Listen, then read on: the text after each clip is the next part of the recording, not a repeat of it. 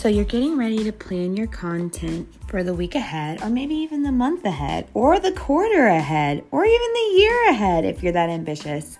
And not ambitious, if you're that brave, I should say, because planning a year of content in advance, especially even the world we live in where month to month is up in the air, if you are planning a year of content time, you're extremely brave. But anyway, while you're doing that, if you're hitting a content block, I call it just like writer's block, where you're like, I've run out of ideas, I don't know what to post, this episode is for you, but you're in for a treat because I actually have a full YouTube video about what YouTube posts. So this is to be just a teaser to go over to YouTube and check that out.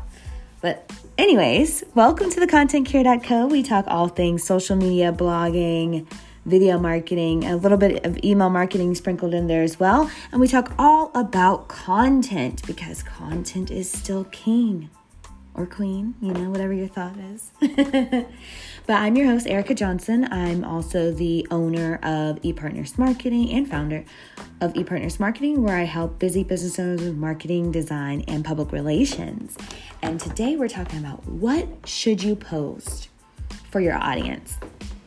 Last night, I was hosting a clubhouse room in the Content Cure Club on Clubhouse, and we were talking all about this very question. Real entrepreneurs with different businesses got on stage. One guy is a fashion artist in Iraq, another lady is the Latina coach.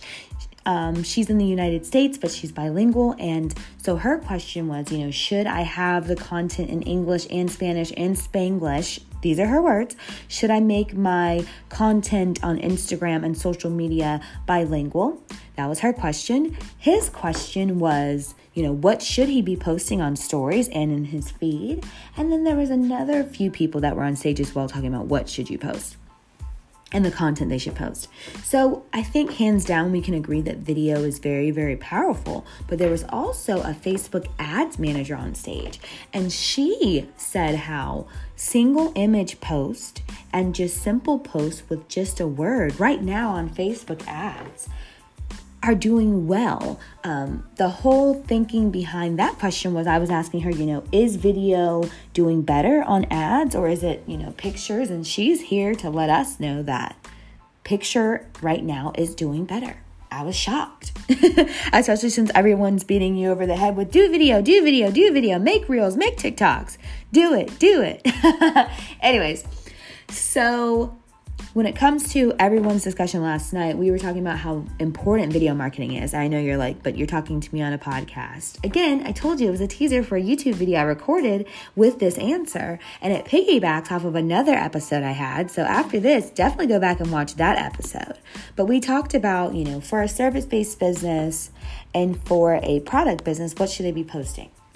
So to answer the two guests that got on stage question, um, the man that's a fashion artist, we were saying how showing your looks, showing your collection is important. Showing the behind the scenes is important. He also showed the point that people want to see the process. They want to come along with you and that they don't want to just see the finished product, which is so vital. They do want to feel like they're a part of the journey. Even if they don't really make the decisions, they want to feel like they had some sort of influence. Just like we think we influence them, they think as content creators, we think we influence them. As consumers, they think they influence us. So if we let them in in a friendly and inviting way, then they'll want to stick around and see the project to the end. So that's that point on for a product based business, showing the product, showing demonstrations of the product, how to use the product, also the process, not necessarily how to make it, but just showing behind the scenes of you making it. doesn't have to be a step by step tutorial. So that's that. When it came to the bilingual question, I pointed out how YouTube, I think 80 to 90% of their audience is outside of the United States. I have a video about that that I recorded the other day about the different platforms and their demographics. Where are people how many men, how many women, how many adults, what are the age groups that are actually on these platforms. And I was pleasantly surprised that most of the audience on YouTube is outside of the United States. I think the same goes for Instagram. Pinterest is still majority, um, not majority, but a good chunk is still the United States, but the outside of the United States is growing rapidly. So just keep that in mind. Um, but I was I was telling her, you know, hey, if you do videos in Spanish on Instagram, you put all that effort into it. Why not go over to YouTube, share the same video, or share a version of that video? Because we both know um, Instagram prefers vertical, whereas YouTube prefers horizontal video. And she was saying how that's a great idea. And I was telling her how majority of their audience is outside the United States and most people that are from the United States, it's very normal for them to be bilingual, trilingual, if not multi, and polylingual. It's very, very normal in other countries for them to speak more than one language. It's just Americans from the United States, you know, one, maybe two if you're lucky three if your parents were trying really, really hard. But again, most Americans, English is what we speak.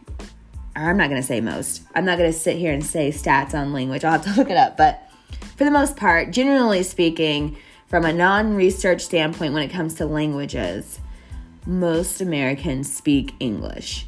You're lucky if an American speaks English and French. You're lucky if an American speaks English and Spanish.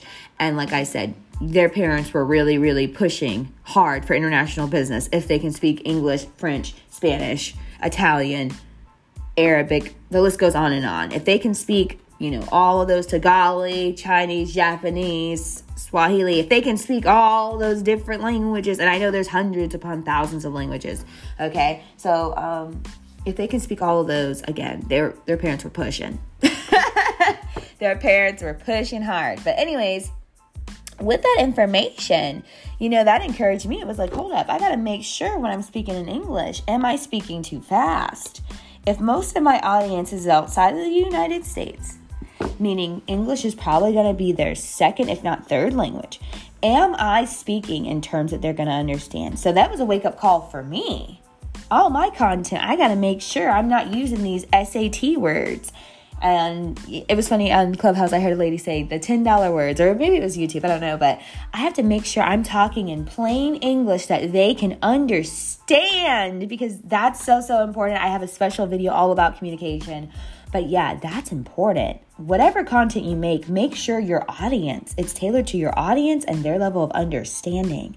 Please do not get on Instagram, YouTube, Facebook, Twitter, Pinterest, talking in those college SAT stuffy words that people are like, huh? I don't know what he's saying. I don't know what she's saying. Don't do that. So, we do want to share that we're knowledgeable, but we also want to share that we're friendly, warm, inviting. We understand them. We don't want to alienate our audience talking in SAT words. So that's one one thing I wanted to share today. And the second thing I wanted to share today is whatever content you're posting, listen to your viewers, your audience, your customers, your clients, listen to them. What are they asking you over and over again? What are the frequently asked questions? When you're on a consultation call with them, what are they asking you? When you're answering DMs, what are they asking you? And that can set the framework for what you post. Literally, all your posts in social media can just be answering questions that you keep getting asked over and over. And we think, oh, well, they should know that. I have a frequently asked questions section. You might say, well, they should know that. I have a frequently asked question highlight. People attention spans are too low. If it takes them more than three seconds to do anything, they're not going to do it. so that's why you have to share with them again. Do you know how many videos I have about website builders? And then I made a podcast episode about website website builders. And then I had an aha moment last night. Guess why that works? We might have thousands upon thousands of videos, blog posts, Pinterest pins, but someone eh, each day someone new seeing it for the very first time. So because they saw it for the very first time they think it's new they think you're new. It's amazing. It's like wait a minute i've been here. Like on clubhouse a few weeks back lady said oh my god you've done so much and you're a mom. I don't know how you do it. I said you know it's only taken five years.